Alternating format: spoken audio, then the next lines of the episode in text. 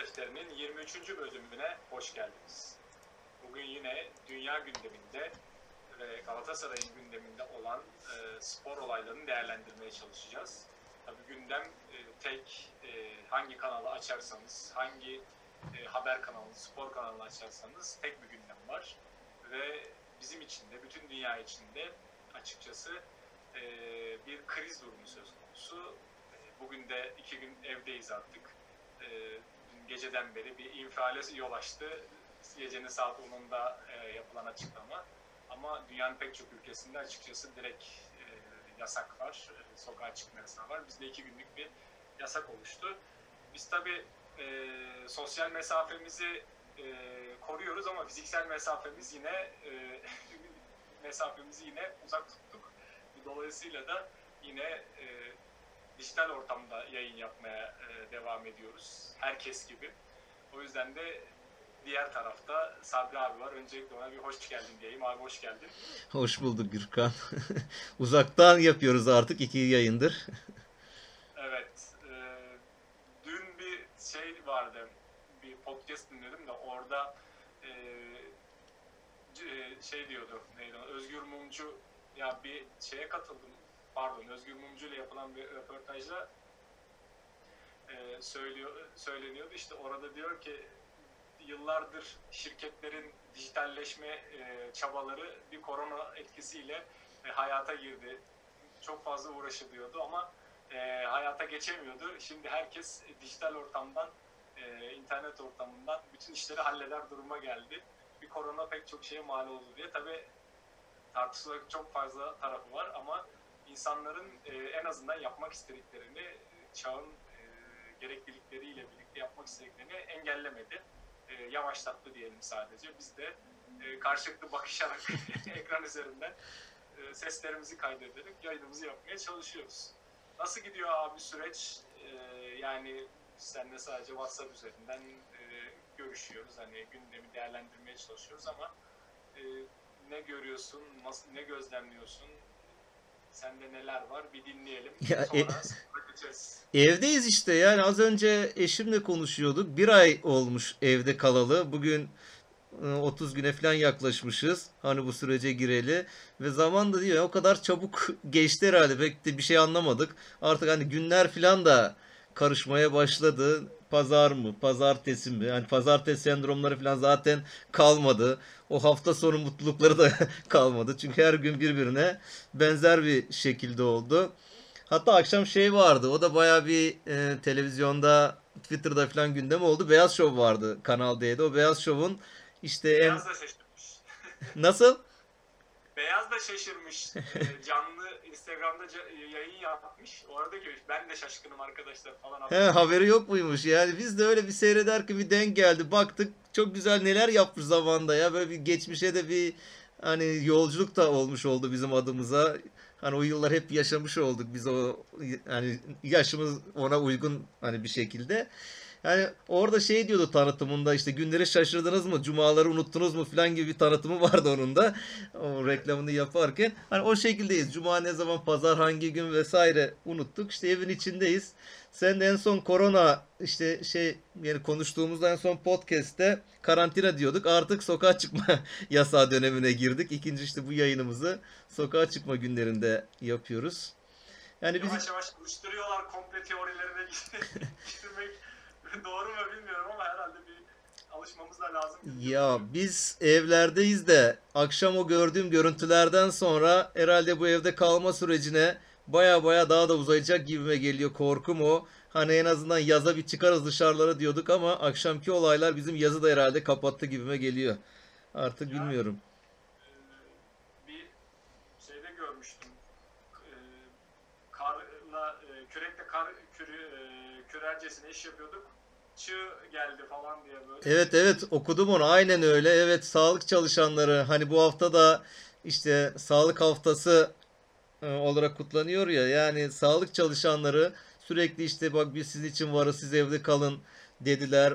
Sağlık Bakanı sürekli uğraştı. Her akşam bunun mesajını verdi. Aman evlerden çıkmayın. Temas bu işi bulaştıran şey temastır. Hani virüsü güçlü yapan temastır dedi. Ama bu kadar çaba birden işte bu haber duyuldu. İnsanlar apar sokaklara fırladılar ve bir sürü kişi de inşallah bulaşmamıştır ama hani bir sürü kişi birbirinden bu teması aldı. Hani bu hastalık birbirine geçmiştir ve süreci de uzatacaktır. Ya şunu diyorum yani bu kadar hani şimdi burada bu haberi verenlere falan bir yandan suçlanıyor. Yani niye böyle bir haber veriyor? Tabii orada biraz şöyle bir sıkıntı olabilir. Önce bir tedbirler açıklansaydı ya dükkanlar işte ekmek dağıtılacak ne bileyim sucular çalışacak eczaneler çalışacak gibi haberler verip ondan sonra bu haber işte e, 48 saatlik e, sokağa çıkma yasağı olacak denseydi belki hani bir nebze daha az bu yığılmalar, bu sokaktaki bu kaos kargaşa durumu olmazdı ama insanlara da bu kadar zamandır bu iş konuşuluyor yani bu yeni çıkan bir olay da değil bu koronavirüs olayı. Hiç mi senin iki gün evinde duracak kadar bir tane makarnan, unun, munun bir şeyin yok ya. Yani hani nerede bu makarnalar? Topladılar makarnaları. Yani millette şöyle bir yani insanlarda şöyle bir e, psikolojik etki yaratmış anladığım kadarıyla. Ben çünkü hani sen de biliyorsun mevzuyu. E, akşam yani İstanbul suyu içilmiyor. Bizim Evet. akşam az. Sabah e, idare ederiz hani yarın sabah tekrar söyleriz düşüncesiyle. Şimdi bu oldu benim aklıma direkt dedim ki hani iki gün ne içeceğiz? Sonra hani en yakın işte büfe açık oluyor biliyorum yakında bir büfe var. Hani oradan bir su alayım diye hani çıktım ki o ara hani sizle konuştuk hani böyle bir durum var diye. Sen de hani bizde var su hani gel hani bulamazsan bizde var diye. Hani ben çıktım gittim daha insanlar şey yapmamıştı ama eee arkamda hemen bir kuyruk oluşmaya başladı. Ben yani benim önümde bir kişi vardı. İçeri girilmiyor yani adam içeri şey yapıyor. Hemen arkamda böyle bir 15 kişilik falan bir 5 dakikalık kuyruk oluştu. İçerideki kişinin işi uzun sürdü bir şeyler alıyordu. Ee, 15-20 kişi hemen arkama doluşuverdi bir anda. Ne oluyor dedim. Karşı tarafta manav var. Manava bir hücum edildi. Arabalar yani ana cadde, Çatalca'nın o ana caddesinde yeri de biliyorsun sen. Evet. Arabalar öyle park ediyorlar ki yani böyle bir acı acayip zaten görüntüleri gördük yani İstanbul'un veya da Türkiye'nin pek çok yerinde. Ama insanlarda hep şu duygu vardı. Arkamda konuşulanlardan dinliyorum. Bu kesin uzar. İki günde kalmaz. O yüzden ne bulursak alalım kafası vardı açıkçası. Yani ben iki tane şişe benim aldım eve geçtim. Hani bunu kendim şey yapmak için söylemiyorum ama dediğin gibi yani e, temel ihtiyaç burada e, insanları da hani suçlamak istemiyorum ama temel ihtiyaç çok önemli. Hani ekmeksiz de kalınabilir belki. Hani bir şeyler hatta şey var ya deli gibi ekmek yapıyordunuz ne oldu ekmek Tabii ki ya maya bulunmuyordu marketlerde maya yoktu marketlerde artık yani ekmek yapmaktan.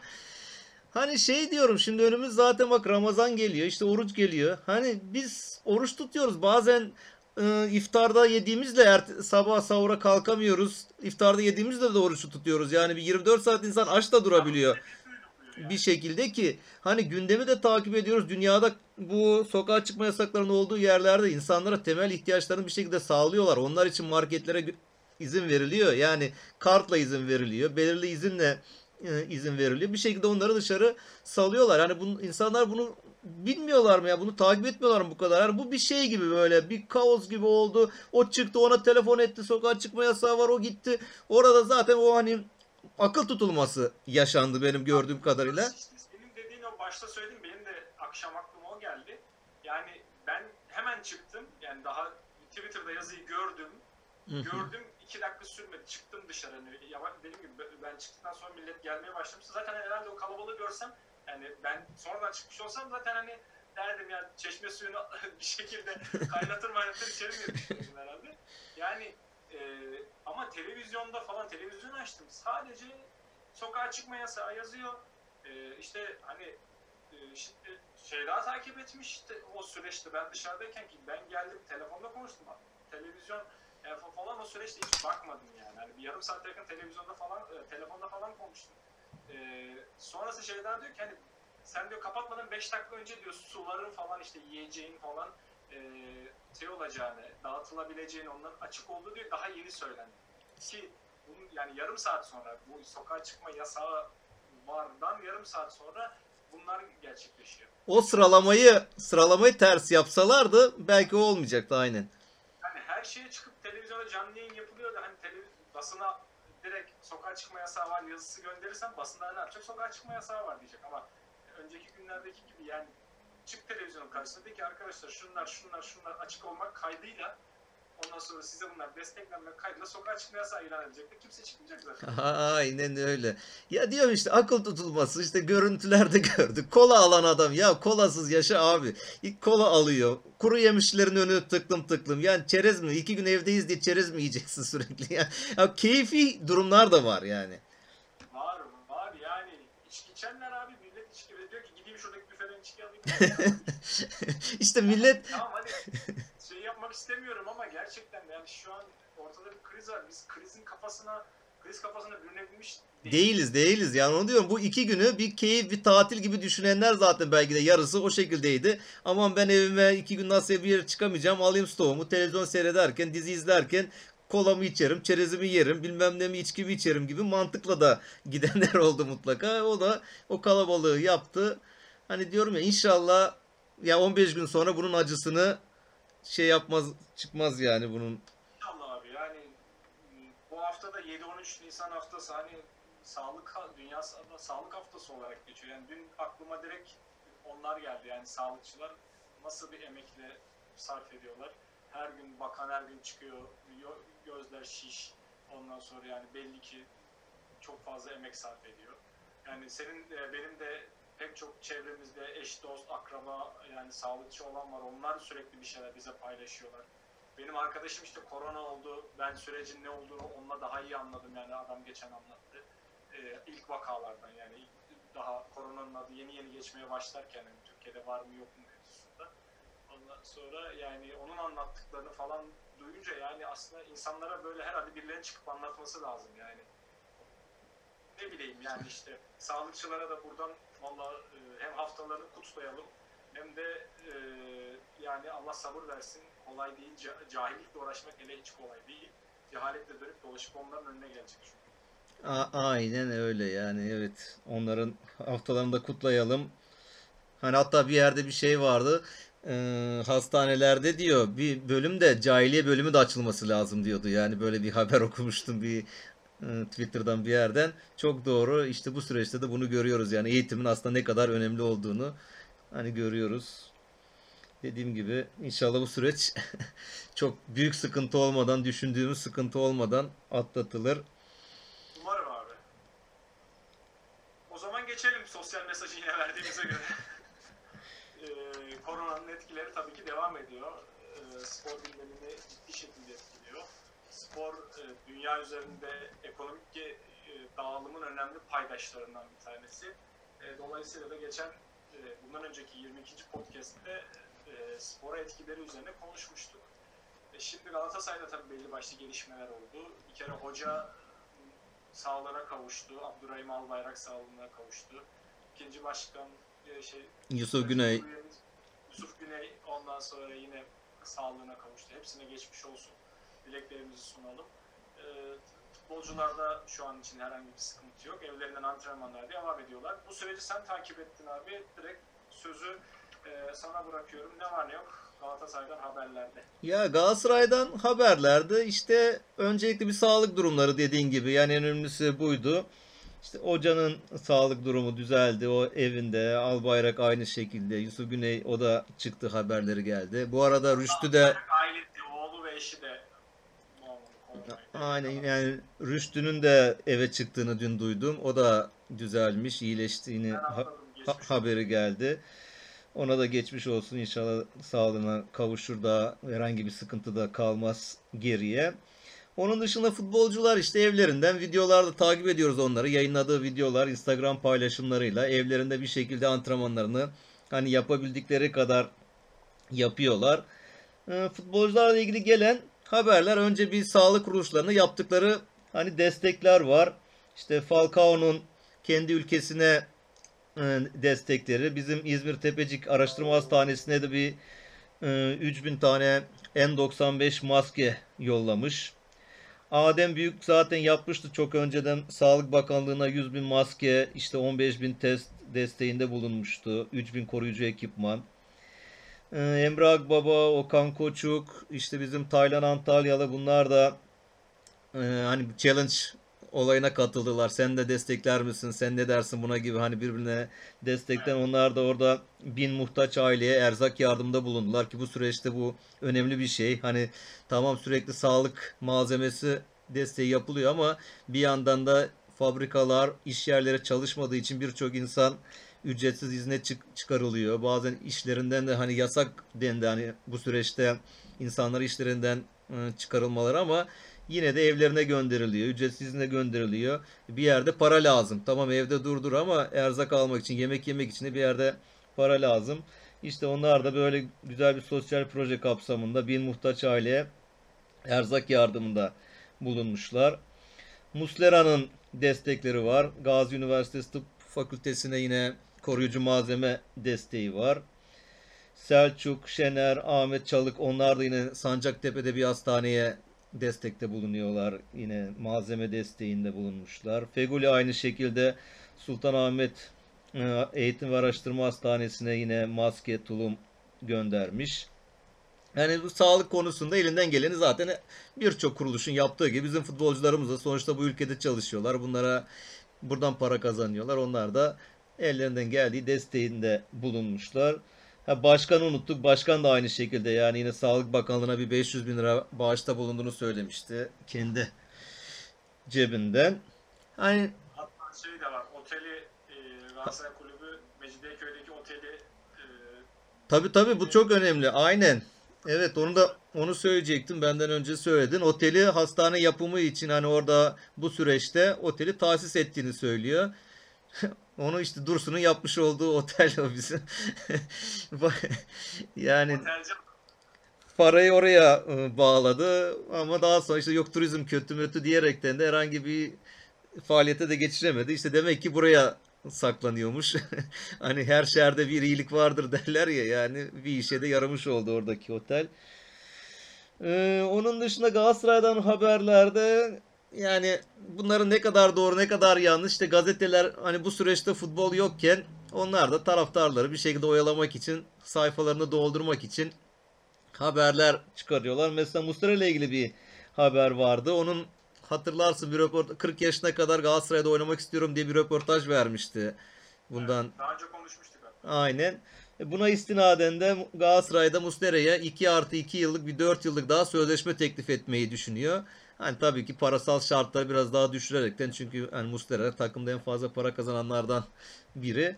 Artık zaten bu krizden sonra futbolcuların kazanacağı ücretler de bayağı düşecektir yani. O bayağı aşağı. Şimdi Bununla ilgili de bir haber çıktı işte Falcao'ya falan Falcao, Muslera gibi yüksek ücret alan oyunculara işte bir e, yönetim bir başvuracak hani biz hani bize nasıl yardımcı olabilirsiniz gibisinden böyle bir durumda.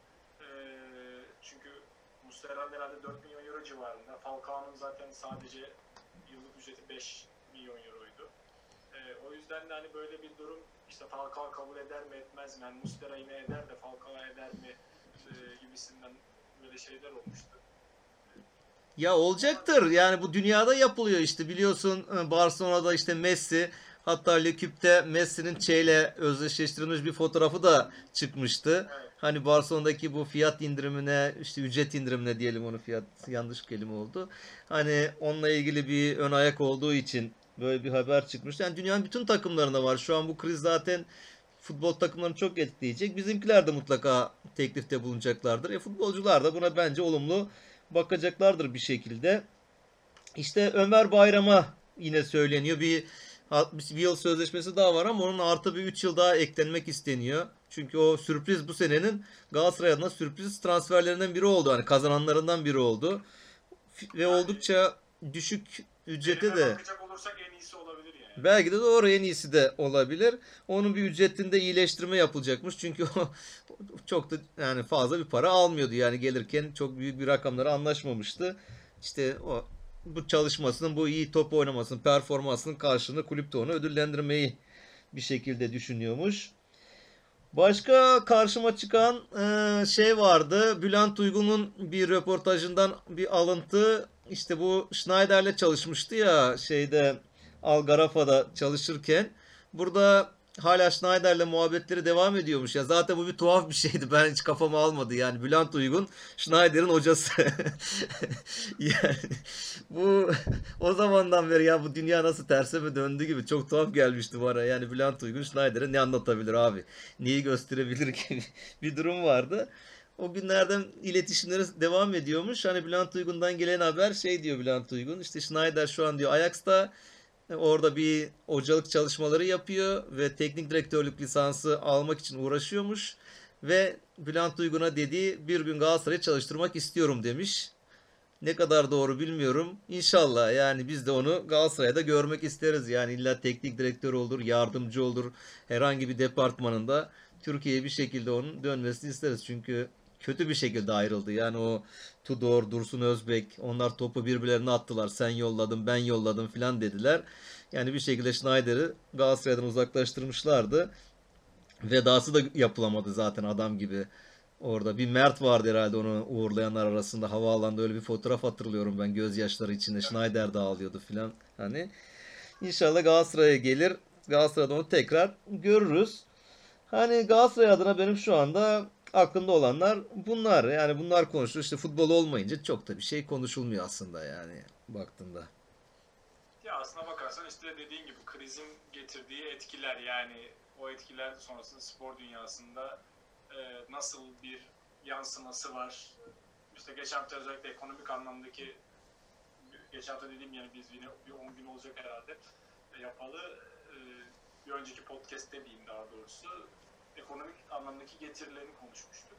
Şu anda daha çok dediğin gibi hani hep konuşulan ligler ne zaman başlayacak durumu. Çünkü Avrupa'da da hani bir e, tepe noktaya ulaşma durumu hiçbir yerde olmadı. Çin dışında hiçbir yerde tepe noktaya daha herhalde ulaşmadı yani. Singapur var anlamda. Özellikle Avrupa'da daha hatta artarak da devam ediyor. İtalya bir durulur gibi oldu. İtalya bir, belli bir e, seviyede kalır gibi oldu. E, ama yine devam etmeye başladı. Tekrar Almanya çok iyi tuttu orayı. Almanya ama tabii geçen de konuşmuştuk yine yani Alman sosyal devlet anlayışı herhalde dünya üzerinde çok az ülke var yani Almanya gibi o anlamda vatandaşını ta- şey yapan, takip eden. Ya Almanya sözünü kestim. Almanya demişken dün bir Twitter'da işte Romanya'da bir basın e, gazeteciyi takip ediyorum. Bir fotoğraf paylaşmış. Cluj Havaalanı'nda Romanya'dan yani binlerce insan Almanya'ya e, mevsimlik işçi olarak gitmek için bekliyorlar havaalanında falan böyle. yani yan yana bazılarında maske var, bazılarında maske yok falan böyle. Ulan dedim içimden yani Almanlar hani bu kadar kendilerine de çok güveniyorlar herhalde. Bunu nasıl kabul ediyorlar? Büyük ihtimalle onlar bir planlı programını alacaklardır. Yani önüne geleni oraya sokmayacaklardır ama hani alıp bunları e, fabrikalarda ya da tarlalarda belki çalıştırmak için adam getiriyorlar Romanya'da. Kendi insanları evde bir şekilde karantinada izole bir şekilde duruyor. E sonuçta şey de lazım yani bu hayatın sürmesi için tarlalarda ürünlerin ekilmesi, toplanması, fabrikada bir şeylerin üretilmesi lazım yani hayatın sürmesi için. Hep evde kalla bu iş olmuyor. Hani Romanya'dan binlerce insan gidiyor belki vakalar orada da artabilir yani bu adamları sonuçta hani Naziler gibi kamplarda tutmayacaklar yani bu insanlar sokaklara çıkacak gezecekler yani böyle ve çok ben de Şey garipti. diyecektim, lafını kesmek istemedim. Ondan sonra Adolf öldü ama ruhu yaşıyor herhalde. Valla bilmiyorum. Evde tutup dışarıdan insan getirmek de ayrı bir olay yani. Yani bu adamları ne getiriyorlar? Nasıl yapacaklar? Araştırmadım. Sadece o haberi gördüm. Hatta orada Romanya'da da bu bir polemik olmuş. Niye gönderiyoruz insanlarımızı oraya gibisinden ama demek ki insanlar da çalışmak için ihtiyaçları var bir şekilde. Para kazanacaklar. Onlar da kimse kimseyi zorla göndermiyor yani başka bir ülkede çalışmak için. Onlar da Evet. gidiyorlar. E sen devam et hani öyle bir sözünü kestim ben senin. Yok abi estağfurullah. Yani Galatasaray'la ilgili söyleyecek bir şey yoksa ben araya girip şu dünyayı bir... Sen ha dünyayı bir Sana anlat. Sonra bu hafta filmleri konuşacağız. Ee, ve özellikle FIFA'nın yeni getirdiği kurallar var. Hani araya spoiler vermiş olayım. Ee, sonrasında. Şimdi dünya üzerinde özellikle gelişen hani duruma baktığımız zaman liglerin zaten büyük çoğunluğunun e, tatil edildiğini, iptal edilen ligler var. Onlarla ilgili ciddi gelişmeler var. Ee, onlar, onlara bir biraz baktım ne var ne yok diye. Özellikle dünya üzerinde 4 tane lig devam ediyor. Bunlar da biri yeni başladı. Tacikistan Ligi. E, ilk hatta maçlarını yapmışlar ama seyircisiz oynanıyor. E, Burundi Ligi, Nikaragua ve Belarus ligleri e, bunlar devam ediyor. Belarus zaten hala şeyde ölümler de artmaya başlamış ama ona rağmen hiç şey yok, önlem yok. Sokağa çıkma yasağıdır veyahut da hastanelerde bir böyle bizdeki gibi pandemi kurulları, karantina kurulları gibi böyle şeyler de yok. Gay- Gayet devam ediyorlar. Ee, sadece maçlar seyircisiz oynanıyor. Ee, Tacikistan Çin'in sınır komşusu ama vaka yok. O da çok ilginç. Ee, yani tabii bu dolaşımla geçiyor yani ama hani Tacikistan'da mutlaka Çin'e gidip gelen insanlar olmuştur ama ilginç bir durumu var açıkçası. Ya o şey sana hani başlamadan önce bir yay- yayında anlatmıştım ya burada onu söyleyeyim. Şimdi vaka yok hani var yok nasıl oluyor? Mesela Türkmenistan da o tarafta o bölgede. Türkmenistan'da şey yasaklamışlar yani korona ile ilgili bütün kelimeleri konuşmayı yasaklamışlar. Böyle olduğu zaman kimse bunu konuşamıyor abi. O zaman vaka da yok, bir şey de yok ülkede. Yani böyle bir sorun da ortadan kalkmış. Yani kimse bende korona var, bir şey var demiyor yani. Hastaneye gidiyor, sen ateşlenmişsin diyor. İşte zatürre olmuşsun deniyor, bilmem ne deniyor. Konu kapatılıyor yani böyle. Yok O- yok sayma. Yok sahibi onlar öyle çözmüşler bu mevzuyu yani. Onun dışında e, liglerdeki durumlara bakacak olursak Almanya'da e, şeyde bir Bavyera'nın bu Werder Bremen bölgesinde bir hala e, sıkıntı çok yoğun olduğu için orada bir başlama durumu söz konusu olmadı ama e, bazı takımlar e, antrenmanlara başladılar. Orada Schalke ilk antrenmanı yapan e, takım oldu sosyal mesafeye dikkat ederek yapmışlar. Koşular arası işte ortalama 3 metre mesafe kişiler arasında ve sadece paslaşarak e, ayakla pas yapma topta e, sadece bu kural gözetilmiş. Başka herhangi bir şey yapılmamıştı. Devam da ediyor bildiğim kadarıyla. Onun dışında Bayern e, Bayern Münih küçük gruplarla bir sonraki gün başladı.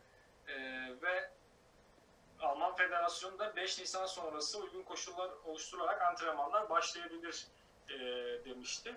Takımlar devam ediyor. Werder Bremen dışındaki e, Bundesliga takı- takımlarının tamamı antrenman yapmaya başladı. Her gün olmasa da kademe kademe antrenman yapıyorlar bu noktada. E, bunun dışında e, söyleyeceğim e, özellikle Premier Lig'de Mayıs başında başlaması mümkün değil. En uygun koşullar oluşana kadar e, bekleyeceğiz diyorlar. Belki de en rahat olan liglerden bir tanesi çünkü e, Guardiola'nın da yaptığı açıklamalar vardı. Hani bu sene e, Liverpool fazlasıyla hak etti zaten. iki maçları kaldı. Yani iki maçta galibiyet daha kazanırsa e, Liverpool şampiyon olacak. Hani orada bir e, kesinlikle UEFA bütün liglerin oynanmasını istiyor. Ağustos'ta da olsa, diğer sezon geç de başlayacak olsa e, sezonların bitirilmesini öngörüyor. Tabii kulüpler UEFA'ya açıkçası bağlı değil. Hani kulüp, e, ligler özerk. E, ama e, UEFA tabii burada e, şeydeki gibi tiyatrolarda eski antik dönem tiyatrolarında e, şeyler vardır. Korolar vardır. Koro böyle şeyin e, sağduyunun sesidir. UEFA da böyle kenarda sağduyunun sesi gibi bekliyor böyle. Hani o ne derse o oluyor aslında. Dolayısıyla da UEFA hatta birazdan bahsedeceğim Belçika Ligi ile de ilgili e, bazı yaptırımları olacak. E, dolayısıyla orada da bekliyorlar. E, bir Premier Lig'de böyle bir yani iki maç kalmış olmasına rağmen yine de bir bekleme durumu söz konusu. Yani ligler bitmesine iki maç kalmadı ama şampiyonun şampiyonluğu Evet. bitmesine iki maç E kaldı. tabii biz bir de şeye bakıyoruz şimdi sadece üst taraflara genelde hep dikkatler yukarıda ama hani liglerin e, bitmesiyle ilgili alt taraf da çok önemli yani bir de küme düşen takımlar olacak burada. Oradaki mücadele kızışıyor. Diyenler vardı. Hatta şeyde bizim Sporto'da Süper Lig'de kim söylemişti onu? Ee, kalksın diye. Konuştuk seninle hatta dedik herkes kendine yontuyor falan. dedi. Beşiktaş'ta Beşiktaş'ta vardı. Onlar son şey yapalım diye düşünüyorlardı. Yani son sezonun Avrupa'ya gidenlerini ele alalım. Ona göre Avrupa'ya giden ortaya Evet. çıksın gibi. Şey var onunla ilgili ara- araya gireyim. E, Lineker'in röportajında şöyle bir öneride bulunuyor. Çok da aslında mantıklı. Bu ligler oynansın diyor. Hani sonuçta bu iş Ağustos'ta olursa Ağustos'ta oynansın diyor. Eylül'de biterse Eylül'de oynansın diyor. Bir şekilde bitirilsin ve hiç ara vermeden bir dahaki sezona başlansın diyor. Belki futbolcular hani ara vermeden nasıl olur bu yorulacağız falan diyeceklerdir ama diyor zaten upuzun bir ara verdiniz siz zaten diyor. Nisan ayından ta Ağustos'a kadar diyor tatili yaptınız diyor sonuçta bir şekilde. Hani o arada işte tatil yapıldığı için Temmuz ayında antrenmanlar başlar. Hani sezon öncesi kamplar gibi. Ondan sonra da diyor oynansın bunlar diyor. Yani devam etsin. Sezon bitsin. Arkasından da 2000 işte 20-21 sezonda aynı şekilde devam etsin diyor. Öyle de bir sonraki aslında bir sonraki e, sezonun maçlarında hani e, bizde nasıl eğitimde dört dönem oluştu şimdi adapte olduk hemen. Orada da yani iki, iki yarı yapmak yerine belki üç yarı yapılır, üç ara yapılabilir. Tabii, ara tabii. dönem şeklinde. zaten de UEFA da şeye de izin verecek herhalde bu sene bu transfer sezonunu da uzun bir şekilde açacak. Hani sadece yaz döneminde aralarda ya da işte yarı e, liglerin ara verdiği kış döneminde değil de o transfer dönemini bayağı bir uzun arayı açacak herhalde UEFA'da bu sıkıntılar önlensin diye. Evet abi. Ee, UEFA'dan da öyle e, açıkçası senin dediğin gibi talepler, e, istekler var. Bunun dışında sen az önce alt liglerdeki durumdan bahsetmiştin. Tabii orada maçların oynanmaması yayın gelirleri direkt otomatikman etki ediyor. Ee, büyük kulüpler bir şekilde kendini e, zarar etse de, ciddi zarar etse de hatta tutunabilecek dalları var ama e, özellikle e, ligin alt sıralarında olan veya da alt liglerde olan e, takımlar için bu aynı aynı durum söz konusu değil açıkçası. Çünkü hani e, havuzdaki o pasta yani daha doğrusu pastanın dilimi büyük kulüplere daha fazla daha büyük dilimler ayrılıyor. E, dolayısıyla Premier Lig'de özellikle alt liglerdeki kulüplere destek olmak için 125 milyon sterlinlik bir fon oluşturmuşlar. E, ve duruma göre bunu devreye sokacaklarını söyleniyor. La Liga Temmuz'da başlayacağız e, diyor büyük ihtimalle hani her şey iyi giderse. İspanya'da da çünkü durumlar çok kötü. E, ve seyircisiz mutlaka yani seyirciyle oynanma ihtimali mümkün değil diyorlar. Yani bu seneyi mutlaka seyircisiz tamamlayacağız demişler. E, yine Premier Lig'de özellikle Liverpool'un hafta arasında bir e, açıklaması oldu.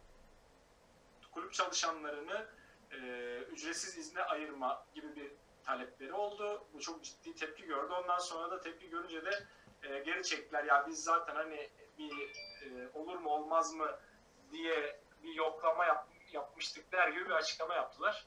Hatta geçen gün de Erman Yaşar yerleşik krallıkta hani siz yanlış yan, asla yalnız yürümüyordunuz. Bu nasıl bir şey diye böyle esprili bir açıklama yapmıştı. Gerçekten de e, Liverpool'a bu anlamda açıkçası yakışmadı. Çünkü hani e, pek çok kulüp evet belli e, şeye gidiyor, tasarrufa gidiyor. Oyuncularından bunu istiyor. E, oyuncular da pek çok İspanya'da, İtalya'da, İngiltere'de pek çok e, takım bu anlamda oyuncularıyla anlaştı. Oyuncular da tabii çünkü kendi gelecekleri bir şey bir yerden sonra krizin de farkındalar.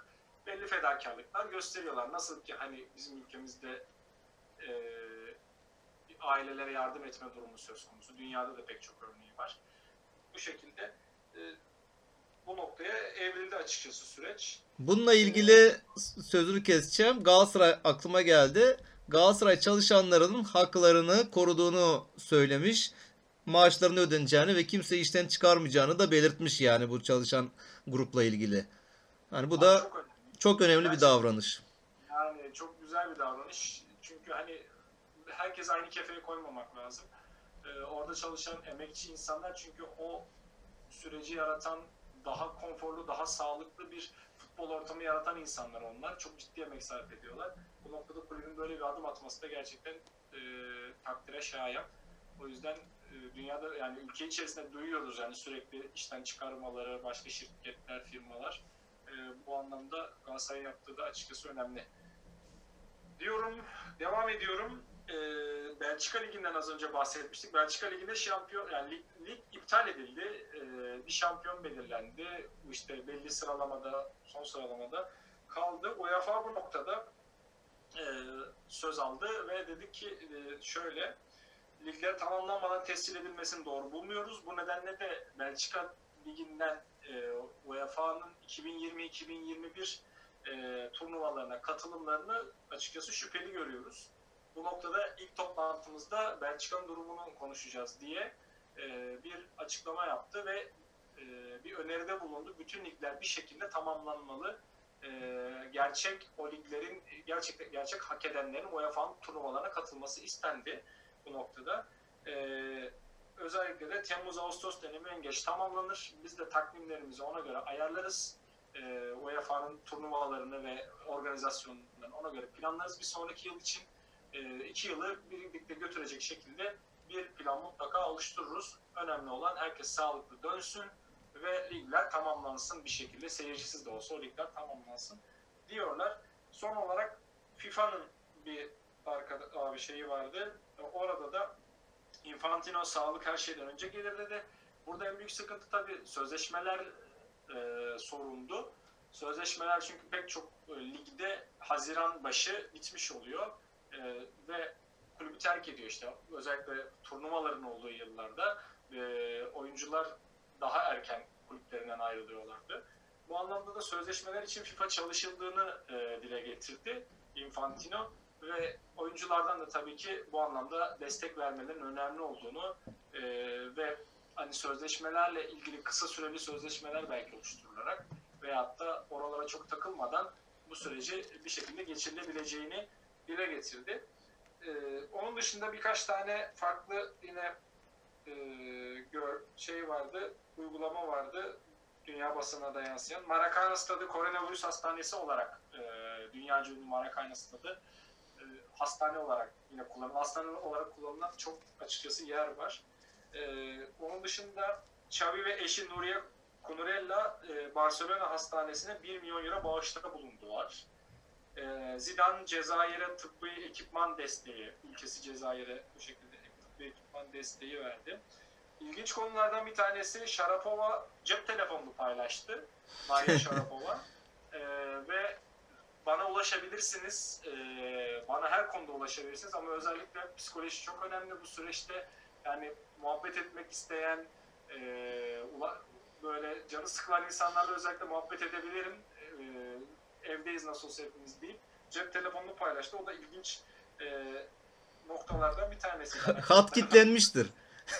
Efendim? Hattı kitlenmiştir diyorum herhalde yani aramalardan sonra. Türkiye'den ciddi bir e, akım vardır düşünüyorum ben. Çünkü Türkiye'de çok sevilen bir insan kendisi. Bir dönemde ziyaret etmişti hatta bol bol çünkü e, erkek arkadaşı Efes Pilsen'de oynuyordu. O yüzden o var. Bunun dışında yine e, son olarak e, bu haftaya yansıyan güzel konulardan birkaç tane vardı. Çünkü sözü tekrar sana bırakacağım.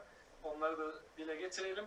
E, bir tanesi Drog, e, Ronaldo'nun başlattığı mekik çekme e, hareketi. E, 45 saniyede işte kaç mekik çekersiniz? E, Ronaldo başladı. Falcao e, özellikle e, devam etti. İşte Falcao bitti bitti diyenler zaten hani o şeyleri vücudunun fotoğrafları Fenerbahçe maçında falan e, düşmüştü e, sosyal medyaya ve ne kadar da fit olduğunu kendi Falcao göstermiş oldu güzel noktalardan bir tanesi de Drogba'ya e, bir meydan okuma vardı. Bunların içerisinde Drogba da e, meydan okumayı kabul etti ve altında Galatasaray şortu vardı. O dönem Galatasaray'da gidiyor 12 numaralı şortu vardı. İlk sene 12 giymişti hatta kendisi. Sonraki sezon 11 numara boşa çıkınca 11'e dönmüştü. E, ilk sene şortu. Bu da güzel bir anekdottu. Zaten her sene Galatasaray şampiyon olduğunda, son yıllarda üst üste şampiyon olduğumuz için e, hemen formayı giyip tebrik ediyor. Ee, ve sıklıkla da zaten e, paylaşımlarda Galatasaray'la ilgili paylaşımlarda bulunuyor. Diyeyim sözü e, tekrar sana bırakacağım çünkü orada FIFA'nın bu süreçte getirdiği yeni kurallar var. İFAB, e, İFAB'da bazı güncellemeler oldu. E, neler bekliyor bizi abi? O, onlara gelmeden ben de e, yakalamış olduğum bazı ilginçliklerden devam edelim madem. O konudan gidelim. ben de bazı şeyler var. Mesela sen Belçika dedin. Belçika'dan güzel bir haber vardı. Ee, orada Belçika'da neydi bu? Ha, Anderlecht kulübünde Company. Company bu maaş kesintisinde demiş ki e, kulübe takım arkadaşlarımdan maaşı kesmeyin. Gereken neyse benden alın demiş benim maaşımdan. Yani bu bayağı oldukça güzel bir jest oldu. Yani bir kahramanca bir hareket. Anderlet'te şimdi oyuncuların abi e, diğer oyuncuların geçmişi kazandıkları illaki Anderlecht çünkü çok hani küçük bir küçük bir kulüp yani Avrupa ölçeğinde. Company'de yıllarca Manchester City'nin kaptanlığını yapmış ve orada City sermayesinden ciddi e, gelir elde etmiş bir insan. Güzel bir hareket olmuş bence. yani. Evet. Onun dışında bir tane Galatasaray taraftarı onun notu almışım. İddia oynamış. Galatasaray Beşiktaş maçına bir bahis oynamış. Tabii bahisi de kaybedince yani 1800 lira bir de bahis oynamış oraya yani. Hani alır Galatasaray bunu takımda iyi gidiyordu ya. Ondan sonra gitmiş işte Feguli'ye ıı, sosyal medya hesabından bana paramı geri ver. Senin yüzünden ben işte şu kadar para ka- e, kaybettim. Onun kaçırdığı bir net pozisyon vardı. Kale e, önünde filan ceza sahasında. Hani gitmiş bunu yazmış. Abi oynamasaydın yani sonuçta yani gidip adamdan paranı istemek yani sana kim dedi 1800 lira para bas diye. E, Böyle bir haber benim aklımda var notlarımda. Bu Denizli Spor'dan Barrow ülkesi Gambiya'ya kaçmış. Türkiye'deki bu durumdan dolayı. Acaba Gambiya'da hani hiç haritada yerini bilmiyorum mesela şu anda Gambiya'nın nerede olduğunu. Oradaki durumlar nedir? Nasıldır? Yok mudur bu hastalık falan böyle. Hiç kimseye haber vermeden adam çekmiş gitmiş. Aramışlar telefonla falan ulaşamamışlar. Nerede olduğunu da e, bulamamışlar. Hmm, Onun dışında başka işte kurallardan yine bahsedeceğiz. Kurallara Premier Lig'den bir açıklama var. Bir istek var hatta diyelim ona. Ligler başladığında 5 oyuncu değişikliği olabilsin diye. Çünkü futbolcular e, uzun süre antrenman yapmadan maçlara başlayacaklar. Kısa bir sürelik bir antrenmanla liglere başlayacaklar ve büyük ihtimal sakatlıklar falan olacak. Bu süreçte oyuncu değişikliği olsun, olsun diye 5 oyuncu değişikliği falan istemişler. Ee, işte bizim federasyondan sen ligleri söyledin. Bizde de bakalım Haziran başı en erken. O da yani Haziran başı ligler başlar gibi bir görüş var. O da Mayıs ayı içinde söylenecek ama hani podcast'in girişinde de dedik ya bu son olaylardan sonra biz Haziran başı falan bir şey bizde başlamaz yani. Bu sıkıntı bizde daha da devam edebilir. Trabzon'dan Trabzon'dan Sadri Şener'in e, bir demeci var. Tamam diyor yani üç büyük kulüp var ama diyor Trabzon'un da siyaseti oldukça kuvvetlidir diyor. Siyaset alanında bizim çok siyasetçilerimiz var, politikacılarımız var. E biz de bunlardan yararlanmamız doğaldır diyor. o da işte Fenerbahçeliler bir bakıma aslında haklı çıkarıyor yani Fenerlerin işte sürekli Trabzon siyasetle buralara geldiği gibi bir kampanyaları vardı, demeçleri vardı, sözleri vardı ya. Onları bir şekilde Evet. o da o da haklı çıkarmış. Evet ve Euroleague hani basketbolda onlarda bir senaryo ortaya atıldı. Kalan maçların işte İstanbul, Moskova ve Atina'da bitirilsin gibi bir senaryo ortaya çıkardı. Bütün maçlar buralarda oynansın gibi bu üç bölgede. Ama bizde süreç nasıl gider? Hani bizde ona oynamaya izin verilir mi? Bilemiyorum yani. Bununla ilgili Euroleague'den bir açıklama geldi abi. Şey diyor yani Euroleague yani biz belli senaryolar üretiyoruz ama yani şu anda bu adı geçen ülkelerde ciddi anlamda sıkıntı var. Hani yani e, çalışıyoruz üzerinde. Bu bir gazeteciden çıkmıştı. Tabii, tabii. Herhalde içerideki kulislerden dönen muhabbet. Tabii o dönemde konuşulduğu zaman da bu üç e, şehrin koronayla olan ilişkisi bayağı zayıftı. Ama şu an ciddi bir e, süreç açıkçası gelişti bizde de. O yüzden de herhalde hiç bulaşmayacaklardır diye düşünüyorum. Olsa sevinirdik. Yani evet olsa sevinirdik. Ya bu şu hastalık bitsin de spora dönelim bir şekilde ya. Ya vallahi Ergin Ataman'ı dinliyorum. Yani onlar için de yani tarihin en iyi sezonu yıllardır bu kadar iyi bir e, takım oluşmamıştı. Yani hem Anadolu Efes adına hem Euroleague adına yani. Euroleague'de de böyle iyi bir takım görülmemişti. Yani ne olursa olsun biz ligi oynamak istiyoruz diye. Yani hani dünyanın öbür ucuna da gitsek veyahut da e, Euroleague bir sonraki sezon geç başlasın biz yine hani Kasım'da falan bu sezonu devam ettirelim ama bir şekilde bitirelim gibisinden hani böyle bir şey var haliyle yani bu kadar iyi oynadıkları bir e, ortamda kimse elindekini kaybetmek istemiyor. ya nazar değdi. Biz yani ben bu sene kesin şampiyon olur diyordum ya. Euroligi alır Efes ve çok açık bir şekilde net bir şekilde alır derken Hani bu ara girdi. Bu arada işte basketçiler ne kadar formu koruyacaklar, ne kadar koruyamayacaklar. Bu işin psikolojik yönü var. Hastalıktan ne kadar tedirgin olanlar var. Hani dönüş nasıl olur? Kafamda soru işaretleri var. Çok iyi gidiyordu Efes. Hani inşallah aynı şekilde dönerler. Ümidimiz o. Şimdi dediğin gibi bu şeye gelelim. Yeni futbolda yeni kurallara gelirsek e, İFAB işte e, birkaç gün önce yeni kurallar açıkladı. Hatta biz bir podcast'te şey konuşmuştuk. E, Söylentiler üzerine konuşmuştuk bazı şeyleri mesela. Yani şunlar olur, bunlar olur. Yok ayakla taç atışları olur. Hani mesela zaman durdurulacak maçlarda son 5 dakika mıydı 10 dakika mıydı böyle bir söylentiler vardı işte süre durdurulacak Evet. gibi. Yani biraz daha ütopik durumlar vardı. Hani onları bir konuşmuştuk. Onların muhabbetini yapmıştık ama şimdi e, bu futbolda kuralları belirleyen bu İFAB resmi olarak bazı değişiklikler açıkladı. Yani istersen onları şöyle bir bakalım. Mesela burada bunları da şey Hüseyin Özkök var. Bu Almanya'dan filan haberleri bayağı bir yayınlıyor. Güzel haberler ortaya atıyor. Bu Ajanspor için bunları derlemiş. Ben de oradan okudum önce. Daha sonra da İFAB'ın İngilizce sitesine girdim. Oradan indirdim. Hani haberde bazı ufak tefek e, şeyler var. Onun söylemiş olduğu farklılıklar var ya da gözden kaçırı durumlar var. Hani onları da belirteyim söylerken. Mesela elle oynamayla ilgili şöyle bir kural var. Şimdi hücum eden takımın diyor bir oyuncusunun eline çarpan topun hemen sonrasında top eline çarptıktan sonra hemen sonrasında ya gol olur ya da bir takım arkadaşına bir gol şansı yaratıyorsa burada diyor hakem oyunu durduracak. Burada bunu el olarak cezalandıracak. Orada bir serbest atış verecek diğer takım için. Ama aksi halde diyor bak bu çok önemli burası. Aksi halde oyun devam edecek. Yani paslaşmalar bundan sonra birkaç paslaşma oldu. Daha sonra top bir arkadaşına gitti orta yaptı. Öbürü de gitti kafayla vurdu. Burada golü sayacak diyor. Şimdi ben bu kuralı okuduğumda aklıma benim ne geldi? Ee, ligin ilk yarısındaki Galatasaray Fener maçı geldi. Hatırlıyorsun orada Falcao gol atmıştı. Hani Falcao'nun golünü ne yaptılar? İptal ettiler Falcao'nun golünü. O da şeyden dolayı ne dedi? Ge- Geri geri sardılar, sardılar, sardılar. Ta orta sahada bir yerde ne varmış? İşte Babel topu elle kontrol etmişti. Böyle bir pozisyon buldular. Dediler ki ya bak bu işte elle elledi. Pozisyon çok başına elle topu dokundu. Oradan gitti hakem orta sahadan Fenerbahçe lehine bir faal e, atışı verdi. Artık bu olmayacak.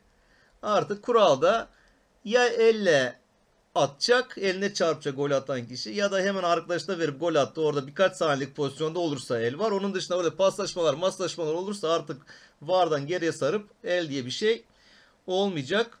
İkinci önemli kural bu çok tartışılıyordu. Bunun hatta grafiğini de İFAP yayınlamış. Omuza gelen toplarda diyor omuz ile kol arasında kısa kol boyu el olarak değerlendirilmeyecek diyor. Yani şey olarak düşün. Tişört resmi koymuş. Hani tişörtün olan kısım omuzla o tişört e, elbisenin olduğu kısım el olarak değerlendirilmeyecek. Ondan aşağısı el olarak değerlendirilecek. Yani tişörtümüzün o görünen kısmı artık formaların da herhalde ona göre yapacaklardır. Belki buna e, forma uzunluklarını da onu belirli ölçüde yaparlar. Belirli santime getirirler. O formanın olduğu kısma e, değerse omuzun o formanın olduğu tarafına bu pozisyon el sayılmayacak. Omuz olarak sayılacak. Yani oyun alanın top oyunda olacak. Penaltılarla Bir dinlendireyim seni. Heh. Ee, iki gün önceydi sanırım. TRT şimdi eski maçları hem TRT Spor hem de TRT Spor 2'de e, eski şampiyona var. İşte eski maçlar falan veriliyor. Galatasaray'ın e, Süper Kupa Real Madrid'le oynadığı Süper Kupa maçı vardı tekrarı. O arada tam da ben de hani maçın ikinci devresine denk geldim. Tam böyle sonlara doğru işte o meşhur o Suat'ın e, eline çarpan top. Bir kere daha ne kadar yanlı olduğunu görmüş oldum çünkü yani resmen kol kapalı e, orada yaratmışlar yani penaltıyı. O saate kadar Real Madrid'in doğru düzgün bir attı zaten hani şeyi diyor pozisyonları ikinci yarıda özellikle. Yani dengelemeye çalıştılar ama Jardel geçen Jardel'in de bir, bir röportajı vardı hatta. E, Galatasaray'la ilgili Galatasaray beni en iyi dönemimde aldı falan diye böyle açıklamaları vardı. Jardel'in yine usta, usta golünü tekrar bir izlemiş olduk. Ya onu dedin. Bak şimdi onunla benim aklıma ne çağrıştı? Hani artık e, zaman bolluğundan herkes evde Twitter'da eski görüntüleri paylaşıyor, eski maçları falan paylaşıyor. Barcelona ile bizim bu Lucescu zamanında Barcelona e, ne vardı? Roma vardı. Öbürü kimdi? Bir güçlü takım daha vardı. Şöyle bir gruptaydık ve hep beraberlikler falan hani çıkmıştı buradan. Liverpool'du galiba değil mi? Liverpool muydu? Öyle bir gruptaydık. Hatta son maçta Ümit Karan iki tane gol atıp beraberliğe getirmişti. Ha, işte aynen son maçta e, kaybederekten biz içeride kaybederek şey e, çıkamamıştık falan. Orada bir Barcelona'nın attığı bir gol var. Bize içeride berabere kaldığımız maçta. O kadar net offside ki. Hani ben de hiç hatırlamıyorum. Yani tribündeydik o zaman. Demek ki o gazın şeyle hiç maçın e, üzüntüsünden ertesi kimse de konuşmadı bunu. Ya da sosyal medyada çok bu kadar Twitter'lar bilmem neler o zaman yoktu. Hani o dönemde kimse bir şey paylaşmadı. Şimdi görüntüye bakıyorum. Herkes aynı fikirde. O kadar adam açık ki o hakem yani hiç kaldırmamış offside'ı falan böyle. Yani biz o golle galibiyeti kaçırdık berabere bitti. İçeride Samiyen'de maç bir de Türkiye'de oynanıyor. Yani seyirci baskısı diyorsun bilmem ne. Yine hakem bildiğini okumuş. Çok ilginç dedim ya. Nasıl hani gör kimse konuşmadı etmedi hatırlamıyorum gazetelerin yazdığını ettiğini o günlerde öyle basında medyada çok konuşulduğunu falan böyle pozisyonu. Yani öyle biz bazı şeylerle hep gitmişiz. Gücümüz yoktu o zamanlar ya. Eskiden o kadar e, bir kamuoyumuz yoktu. Ve Galatasaray'a Ya bak. o zamanın şartlarında ne telefon var ne veyahut da farklı bir şey var. E, tribünlerde televizyon veyahut da farklı bir durum var. Ya şimdi mesela bu sene işte ben Efes'in maçlarına gittiğimde hemen daha tepedeki şeyde e, yansıyor veyahut da millet cep telefonundan pozisyonu hemen tekrarını izleyebiliyorlar. Hatta de çok yapıyor. E, voleybol maçlarına gidip hakeme gösteriyor. Bak diyor işte hani, falan bildiğin oradan izliyor yani. Ama o Evet. dönemin şartlarında tabii ne olacak? Tribündesin bir de tribüncülük var. Yani sen benden daha iyi biliyorsun o durumları. O yüzden de onlara takılmıyorsun tabii. Aynen öyle takılmıyorsun. Yani maçtan sonra pankartı toplamayı düşünüyorsun zaten. Yani maçın gol offside'la olmuş, memneli olmuşu düşünmüyorsun. Yani bir an önce o pankartları toplayalım, depoya koyalım, evimize işte bir şekilde gidelim gibi.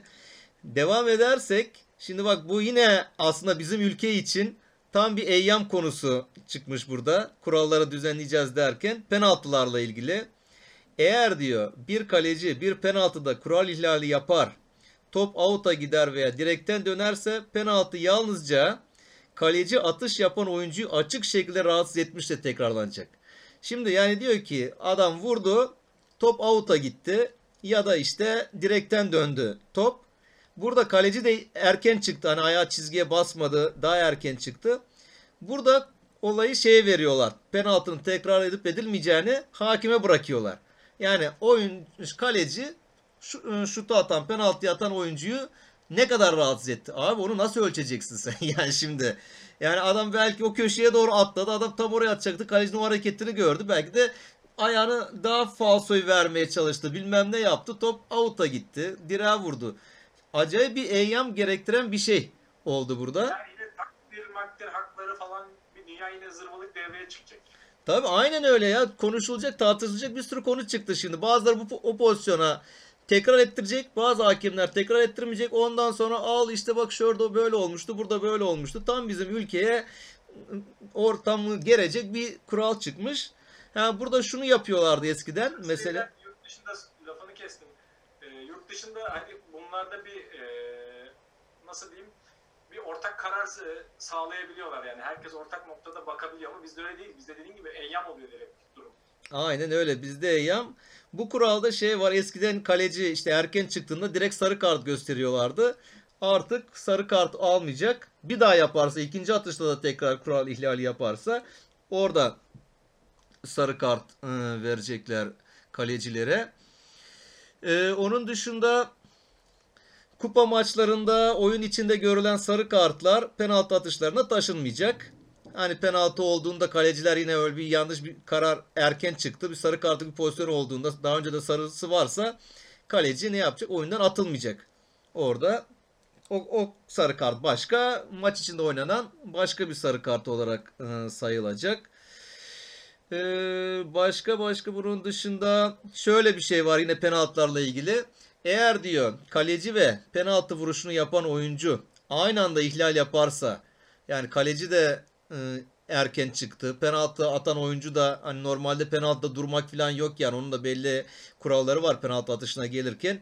İkisi de aynı anda kural ihlali yaparsa burada sadece penaltı atan oyuncu ihlali yapmış değerlendirilecek. O rakip takım yani kalecinin olduğu takım topu oradan en direkt serbest vuruşla pozisyona başlayacak. VAR'la ilgili bir durum var. Hakemler monitöre incelemeye giden hakem yalnızca bir kez ekran işareti yapacak. Yani öyle birkaç kere böyle o elle o hareketi yapmayacak. Yani o çok sevdikleri bir hareketi var. Elle yaptık duruyorlar onu. Sadece bir kere yapacak. Ve çok önemli yine bir kural eklemişler. Güzel oldu bu bir şeyi düzeltmek için. Subjektif yani hani yoruma açık bir pozisyon varsa, ortada bir pozisyon varsa son kararı hakem verecek. Hani var verdi demeyecek yani. Son karar hakemin yani. O va- vardakine atmayacak topu. Ar- artık bütün sorumluluk hakemlerin üzerinde. Son karar hakemde. İlginç bir durum var. Bu daha önce var mıydı bilmiyorum. Oturup araştırmadım, incelemedim. Ee, yan ve yüz direkler diyor izin verilen dört şeklin karışımı olabilir diyor. Yani dört şekil yuvarlak, kare, dikdörtgen, elips. Yani biz acaba ileride böyle yuvarlakımsı kaleler de mi göreceğiz? Hani böyle oval kaleler de mi göreceğiz? Yani ilginç. Yani bunu okuduğumda aklıma bu geldi. Belki böyle değişik bir şeyler yapmaya çalışıyorlar. Ondan sonra bu şeyi söylemişler. Bu zaten son zamanlar uygulanıyordu. İşte offside kuralı ile ilgili bir durum var. Hani oyuncu offside'da ise defans yapan oyuncu da o anda topa değdiyse artık o bir müdahale sayılacak. Offside geçerli olmayacak. İşte bunu da elle ilgili demişler. Mesela adam offside'da defans yapan oyuncu kasıtlı olarak elle ellerse artık o adamın offside'ı sayılmayacak. O elle ellediği yerden de faul kullanılacak. Eğer sarısı varsa da sarı kart kullanılacak. Ee, başka ne diyor? Bir kaleci diyor eğer topu top oyuna girdikten sonra başka bir oyuncu topa dokunmadan tekrar dokunursa ikinci dokunuş elle bile olsa ihlal olarak değerlendirilecek diyor. Yani bir şey kullandı. Zaten bu normalde de vardı. Kaleci orada bir endirekt serbest vuruş kullandı. Ama birden kendi arkadaşı topa değmeden ikinci kez topa değdi. Yani bu bir ihlal olacak diyor. Bunu da eklemişler. Ama sarı kart bunu almayacak diyor. Bu yaptığı işten dolayı. Bir daha yaparsa, ikinci defa yaparsa sarı kart. Çünkü eskiden bunu yaptığında sarı kart alıyordu. İlginç gene aslında tartışılacak, hoşuma gitmeyen bir durum var Gürkan. Şöyle bir olay. Eğer bir hakem umut vaat eden bir atan ihlal neticesi kesilmesi sonrası oyunun hızlı şekilde başlamasına izin vermiş veya pozisyon avantaja bırakmışsa sonra kart göstermeyecek. Yani adam girdi senin oyuncuna daldı sert bir şekilde. Onda ama baktım pozisyon devam ediyor. Hakem de avantaj dedi. Ondan sonra pozisyon bittiğinden sonra eskiden ne yapıyorlardı? Pozisyon bitiyor. Hakem çağırıyordu oyuncuyu. Sen diyordu az önce ileride sarı kartlı pozisyon yaptın. Al sana sarı kart diyordu. Artık sarıyı vermeyecekmiş.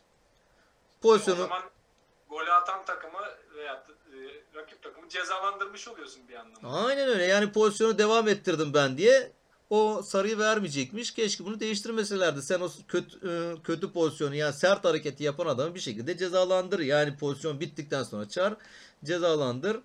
Hani bunu e, değiştirmişler. Şu var oyun hakem atışı ile başlarken 4 metre kuralını ihlal eden oyuncu sarı kart görecek artık. Yani diyor ya hakem yanıma gelme diyor. Bazen yanına geliyorlar tartışıyorlar filan böyle. Ha- hava atışında o mesafeyi ihlal ediyorsa hakem sarı kart e, gösterecekmiş. E, başka da onun dışında öyle çok da önemli bir şey yok. Evet kurallar bu şekilde. Nasıl?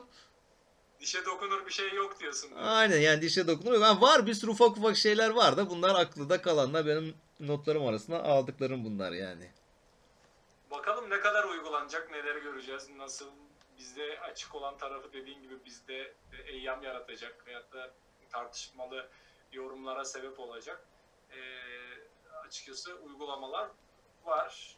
Biz buradan payımıza neler düşecek herhalde önümüzdeki sezon bunları gözlemlemiş olacağız. Oraya kadar da beklemeyebiliriz. Hazirandan itibaren bunlar uygulanacak denmiş. Hazirandan itibaren zaten ligler bu sezonun ligleri de Hazirandan sonra başlayacak normal bu sezonda ve buna izin vermiş. Uygulayabilirsiniz demiş yani. Bu kuralları yani Hazirandan sonra maçlar oynanacak liglerde bu kurallar çok rahatlıkla uygulanabilir diye bir açıklaması da var. Öyle şeyleri hemen uygularız. Bana dünyada ilk uygulanan ülkelerden biriydi. Kulaklık da aynıydı. Zamanında. Evet, biz meraklıyız biraz bunları uygulamaya böyle yeni kuralları. Peki abi okuyorsun, eee, izliyorsun, dinliyorsun. Eee, yani hepimiz yapıyoruz. Burada en çok mesai harcadığı şey, eee, kısımdan bir tanesi izleme kısmı. Geçen podcast'te de özellikle eee, bazı eee, filmler üzerine ve diziler üzerine konuşmuştun. Eee işte en son seninle konuştuğumuzda futbol kitaplarıyla ilgili bir e, arşiv, arşivi bir tarıyordun. Ne, ne durumdayım, neler var falan diye. E, bu noktada tabii film izlemeye de devam ettim. Bu hafta önerilerim neler olacak? Hem kitap hem film. E, ne önerilerim var? Bir de onları dinleyelim senden.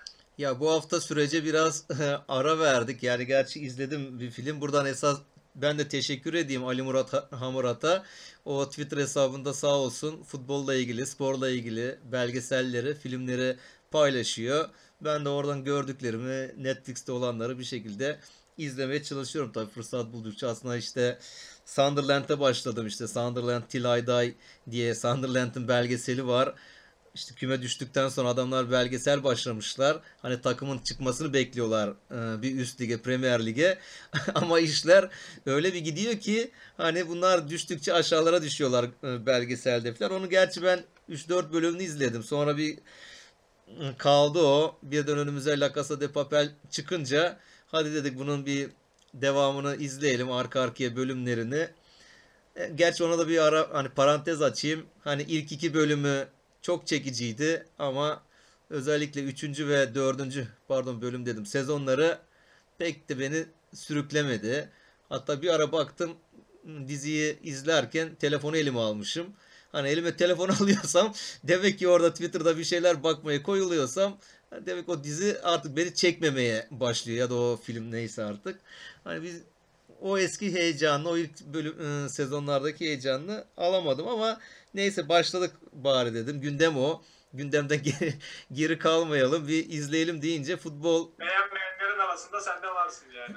ya evet ya biraz dediğim gibi öyle beğenmedim. Sırf izlemek için izleyeyim dedim. Hani bir şey bende zaten şu var. Yani bir ilk sezonu olduktan sonra ya da filmlerde de oluyor ya devam filmleri oluyor filan. Ya bunu uzatmayacaksın. Yani tutulduktan sonra bunlar buradan bir para kaygısıyla, ekonomik kaygılarla bunu uzatıyorlar. Uzatmayacaksın. Olmuyor. İşte dizilerde, televizyonda bizim Türk dizilerinde de böyle oluyor işte. Mesela Evet. burada en fenomenlerden biri atıyorum Ezel. Şimdi bu Ezel'in tekrardan oynatmaya çalışsalar olmayacak mesela hani bu, bu dizi. O yüzden Tabii bunu tadında bıraktılar mesela yani daha da uzatabilirler. tabii tabii yani işte tadında bırakmak en önemlisi. Şimdi çok tutuldu filan diyerekten dördüncü bölümünü çektiler. 5 şimdi yarıda kaldı. 4 de bitti. 5 de çekilecektir. 5. sezon da çekilecektir. Ama gittikçe de iş bozuluyor. Yani o heyecan oradan aşk meş işleri girmeye başladı La Casa del Papel'e. Millet onu aşk dizisi diye değil, heyecan dizisi, işte komplo dizisi, oradaki o profesör karakterinin düşünceleri, planları hani onlar için izliyordu. E, Ben bu süreçte bitirmiş olduğum Forever Pure var. Yani bu Türkçe'ye işte daima saf ya da daima temiz olarak mı çevrildi? Tam şu an aklımda değil. Bu İsrail e, İngiliz-İsrail ortaklığında yapılmış bir belgesel. Maya Zinkstein yönetmeni bunun. Bu 2010 yılında belgeseli yapıyorlar ve ilginç bir olayın üzerine belgesele dönüşüyor olay. İki tane Çeçen oyuncu birden İsrail'e geliyor. Yani ki İsrail biliyorsun baya bir bu konuda işte Araplarla ilgili bu tutuculuğu var bunların orada Yahudilik, e, Müslümanlık tartışmaları da var. Kudüs'le ilgili vesaire.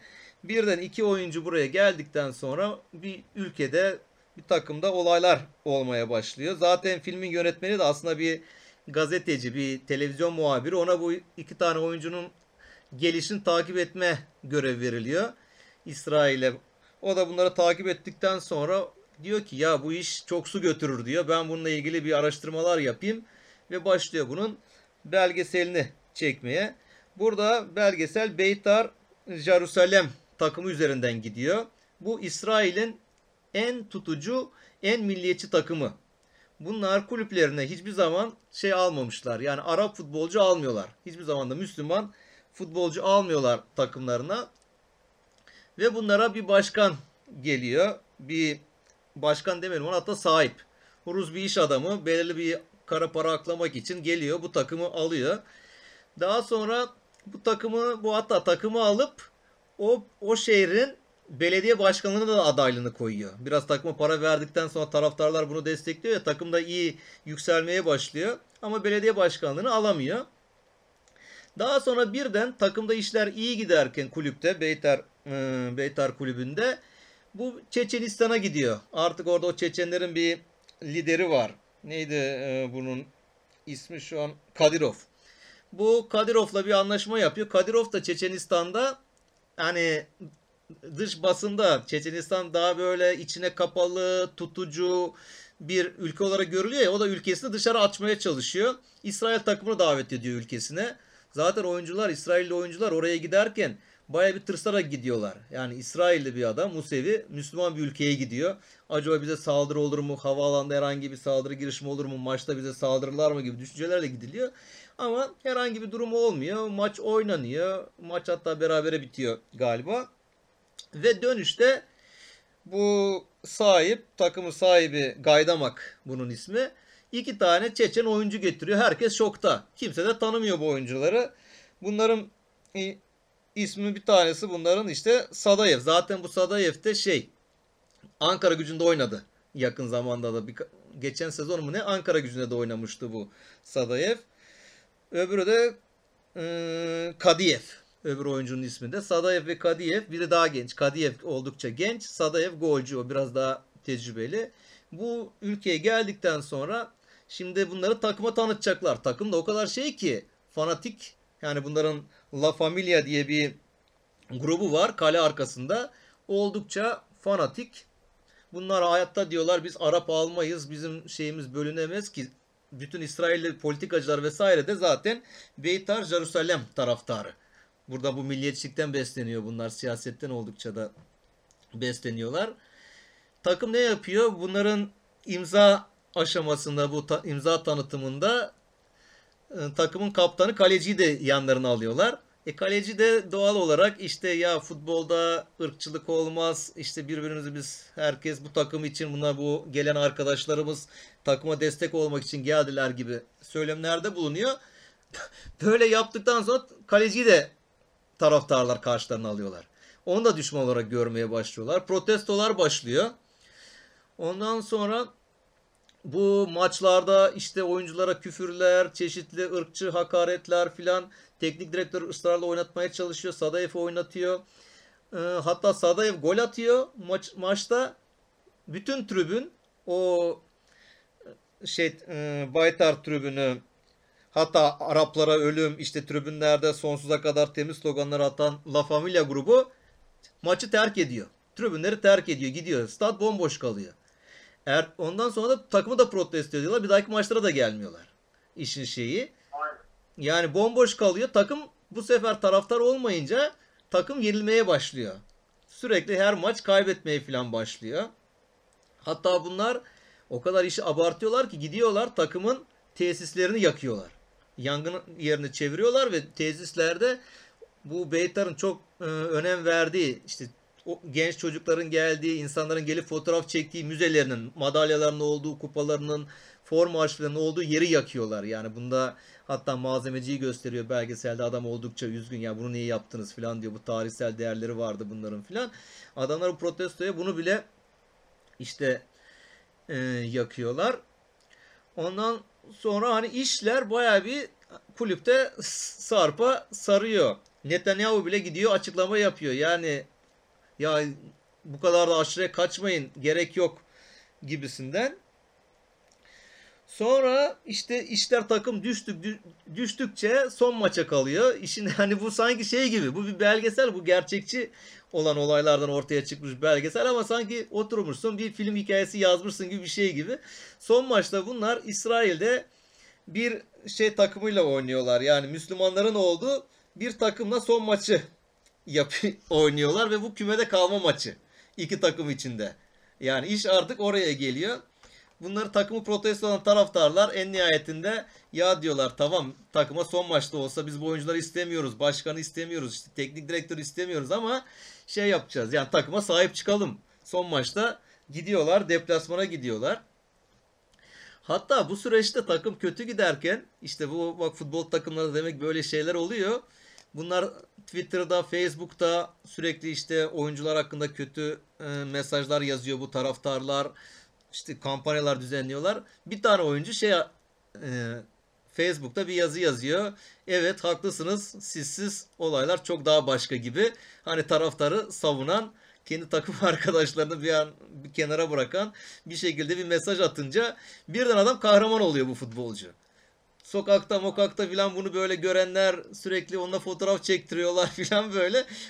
Kulüp onu teknik direktör hani bir cezalandırıyor. Bu yaptığı davranıştan dolayı bunu yede alıyor ama sokakta adam birden şehirde kahraman olmuş olma pozisyonuna e, geçiyor. Ondan sonra işte son maç demiştim. Kümede kalma maçı Müslüman Arap takım Saknin diye bir takımla oynuyorlar. Burada orası zaten görsen şey gibi böyle bir savaş ortamı gibi. İşte bu Beyter taraftarı gelmiş, La Familia grubu gelmiş. Bunlar sürekli Araplara ölüm ölüm ölüm diye bağırıyorlar. Savaş diyorlar. Öbür taraftan diğerleri tekbir getiriyor filan. Yani düşün tribünler bir savaş ortamı var tribünlerde. Ma- maç da bayağı bir sert geçiyor. Kıran kırana geçiyor. Ve maçta bizim bu Salaev kırmızı kart görüyor. Takımını yalnız bırakıyor yani adam. Hatta bu şey olarak da yorumlanıyor. Şimdi bu Müslüman olduğu için alın lan işte bak son maçta küme düşün. Çünkü Sadayev'in de son maçı. Takımını yalnız bırakıyor. 10 10 kişi kalıyor takım. Ama kalecileri bu taraftarların da hani protesto ettiği kaleci gününde bir maç çıkarıyor. Baya bir kurtarış yapıyor ve maç berabere biterekten Beyter küme düşmekten kurtuluyor son maçta. O beraberlik onları kümede bırakıyor. Zaten maç bittikten sonra e, Sadayev'le Kadıyev iki tane Çeçen oyuncu hiç geri dönmüyorlar. Direkt onlar arkadaşlarını otobüste uğurluyorlar. Takım arkadaşlarına vedalaşıyorlar ve doğrudan havaalanına gidiyorlar. Yani kendi ülkelerine dönmek için. Öbür takımın işte bu Müslüman e, İsrail'deki Müslüman takım Sakin'in taraftarları bunlarla fotoğraf çekiliyor. Hatta bunlara Kur'an-ı Kerim falan hani hediye ediyorlar yanında götürmesi için falan. Hani dediğim gibi oradaki o durum artık Sadayev'in hırstan mı gördü yoksa bilerek bu İsrailler bana bu kadar bunlar küfür ettiler, bizi bu kadar zor durumda bıraktılar. Ben de onlara şöyle bir ceza vereyim der gibi bir pozisyonda hani kırmızı kart görüyor. Mesela orada aklıma şey geldi. Onu izlerken o düşüncede Okan'la e, Emre Galatasaray'ın hatta şampiyonluğuna mal olmuştu. Bir Ankara gücü maçı vardı bizim Samiyen'de Lucescu zamanında. Belki 5. sene şampiyon olacaktık arka arkaya. Orada Inter'le anlaşmışlardı. Galatasaray bunlara anlaşma gelin önce kulüple anlaşın. Daha sonra tamam Inter'e gidebilirsiniz ama Inter bize bonservis versin sizin karşınızda demişti. Onlar da Galatasaray'la anlaşmadılar. Ee, kendileri Inter'le anlaştılar. Hani bonservisiz Inter'e gittiler. O süreçte de artık sakatlanmamak için hani çünkü maç oynanırken sakatlansa Inter diyecek ya ben bu sakat oyuncuyu almayacağım. Belki transferi e, noktalayacak. Orada o Ankara gücü maçında Okan kırmızı kart görmüştü daha böyle maçın başlarında. Emre de böyle hiç sadece bütün maç sahada neredeyse gezinde. Maç bittikten sonra o forma öyle bir çıkarışı var hala gözümün önünde. Hani aklıma direkt o onu bağlam şey yaptım, çağrışımı yaptım. Şimdi yeni nesil bakıyorum arada bir şey yazıyorlar. Ya Galatasaray'ın gelecekteki teknik direktörü Okan Buruk olur filan. Eski arkadaşlar bakıyorum Twitter'da o günleri yaşayanlar ulan diyor yani bu günleri kimse unutmadı diyor. Okan hala o günlerin hesabını verecek diyor. Hani sağlıklı yaşam için çünkü öyle bir lafı vardı Okanların da. E, biz sağlıklı yaşam için spor yapmıyoruz falan diyorlardı. Yani para için yapıyoruz bu işi gibisinden. Hani o Sadayev'in Evet. durumundan o aklıma geldi. Yani böyle ilginç bir belgesel. Hatta kulüp başkanı bu kadar olaydan sonra adam kulübü hiç para mara almadan bırakıp gidiyor. Yani herhangi birine devrediyor gidiyor yani bu Rus sahip filan. Ondan sonra işler işte e, kulübün başkanı da bırakıyor. Teknik direktör gönderiliyor. O, o dediğim oyuncu taraftarın sevdiği oyuncu takım kaptanı oluyor. Kaleci başka bir takıma transfer oluyor ve o, o takımda da hani şey yapıyor işte şampiyonluklar falan da yaşamış oluyor. Yani çok ilginç, güzel bir e, belgesel. Bunu takipçilerimiz mutlaka izlesinler. Yani izlemeden önce böyle bir olayın olduğundan hiç haberimiz yoktu. Hani adamların ne kadar fanatik olduğu. Daha sonra bak şey yaptım. Araştırmalar yaptım. Bu takımla ilgili bunu izledikten sonra adamlarda öyle bir fanatizm varmış ki. Mesela bunlar Nijeryalı bir oyuncu alıyorlar. Adamın ismi Ali Muhammed transfer ediyorlar ama adam Müslüman. Birden takım gene ayaklanıyor taraftarlar ve kulüp başkanına, kulüp yönetimine çağrıda bulunuyorlar. Bu adam adını değiştirsin. Çünkü Muhammed ismi bize Müslümanlığı çağrıştırıyor. Adamın ismini değiştirmeye çalışıyorlar filan yani böyle bir baskıda bulunuyorlar. İşte yine Nijerya'dan Endala İbrahim diye bir oyuncu transfer etmişler. Mesela bu adam 4 maç oynuyor ve bir sürü de tepki geldikten sonra bu adam Müslüman olduğu için bu tepkilerden sonra bu adamı da gönderiyor takım. Tak, birçok tepki geliyor. Victor Pacho diye bir Arnavut oyuncu gelmiş bunlara. Adam Müslüman olduğunu açıklamış ama basın saklamış. Söylememişler bu adamın Müslüman olduğunu. Adam da yani az kötü bir oyuncu da değil. 67 maçta 21 gol atmış. Tabii gol atınca işler biraz böyle şey olmuş yani durulmuş gibi ama tabii bunun Müslüman oldu daha sonra ortaya çıkmış. Adam takımdan gittikten sonra bu adam Müslüman oldu. Adam açık açık söyleyememiş yani saklamışlar. İlk Müslüman da bunlara bir Tacik oyuncu gelmiş Tacikistan'dan. Goram Ajoyev diye bir oyuncu gelmiş. Bu Beytar'da oynayan ilk Müslüman oyuncu. Bu adam ama kimse bunun Müslüman olduğunu bilmiyor. Bu adam da gene küme düşme maçında gol atmış bunları kurtarmış. Ondan sonra gittikten sonra öğrenmişler gene bunun Müslüman olduğunu. Hani adam Tacik herhalde bu Rus'tur falan demişler. Pek de bunun detayını araştırmamışlar yani. Tek övündükleri bu adamların hala şu anda övündükleri şey bizim kulübümüzde asla bir Arap oyuncu oynamaz diyor. Sokmayız diyor Arap oyuncuyu diyorlar takımımıza. Şimdiye kadar bir dört tane işte Müslüman oyuncu bir de bu Sadayevlerle 6 tane oyuncu oynamış bunların kulübünde. Oldukça Asla asla demeyeceksin. Müslümanlar oynadığına göre Araplar da ileride ne olur ne olmaz yani. yani çok fanatikler yani adamlar kulübü yaktılar vallahi yani. Evet bu benim filmle ilgili olay bu. Başka filmler de var da mesela Bobby Robson'ın bir filmi var. E, belgesel diyelim hatta film demeyelim ona. Ona da başladım ama o yarıda kaldı. Bakalım onu da bir dahaki podcast'te onu izler. Onun hakkında da yine konuşuruz yani. Valla merakla bekliyorum. Ben bunu dinledikten sonra senden merak ettim iyice. Gerçi ben çok konuşmayayım. Sen bana söylüyorsun söylüyorsun ben başka şeyler izliyorum ama yani e, umarım internet tam anlamıyla düzeldiğinde benim o zaman e, Netflix'e iyice saracağım. Şimdi Buradan- Peki, Buradan Telekom'a da geçen hafta Pegasus'a bir şeylerimizi iletmiştik. Dileklerimizi. Buradan Türk Telekom'a da iletelim. Bu senin özellikle internetinle ilgili. Hatta sen Twitter'a da yazdın. Bunlar uzun bir zamandan sonra sana işte cevap verdiler. Yok iletişim bilgilerini gönder gönder gibisinden. Ya bu süreçte hani mutlaka şu insanların internetine bir göz atın, bir inceleyin. Yani bir düzeltin eksik olan kısımları. Hani normal bir çalışıyorsanız iki çalışına Yani sağlık Şöyle bir şey var abi. Teşekkür ederim bu konuya değindiğin için. Yani e, bir kere internette aşırı bir yüklenmeden dolayı bir kere Telekom'un hani zaten bağlantı hızlarını düşürmeye gittiği söyleniyor. Herkes bağlantı hızlarını kontrol etmiş. Pek çok yani şeyde falan da yani internette falan da özellikle belli mecralarda ekşi sözlük gibi veyahut da bazı forumlarda bununla ilgili hatta millet verileri paylaşıyor. Benim önceden şöyleydi böyleydi diye. İkincisi yoğunluğu bahane edip hiçbir çözüm üretmiyorlar. Yani ben şöyle söyleyeyim herhalde bu internet bağlantısıyla ilgili e, 10 günlük süreçte 10 defa falan telefonda görüştüm herhalde. Yani e, sürekli arıyorum, ben arıyorum, ben bildiriyorum. Bir mesaj geliyor düzeldi diye. Düzelen hiçbir şey yok. Falan en son böyle bir noktaya geldiği e, bağlantı hızım 3 megabitlerde falan geziyor şu anda. Birazcık iş yaptırıyor bana ama şu an yayını bile hani cep telefonunun e, internetinden kullanarak açıkçası yapıyorum. E, mağdur ettiler. E, faturanın bitim, şey, bitimine kadar yani taahhütün bitimine kadar şey yaparlar. Da görüşürüz illaki. Bir de sen onu demişken yani devam edeyim yani geçen beni şey aradı. Baktım telefonda bir 507 bilmem ne bilmem ne diye bir numara.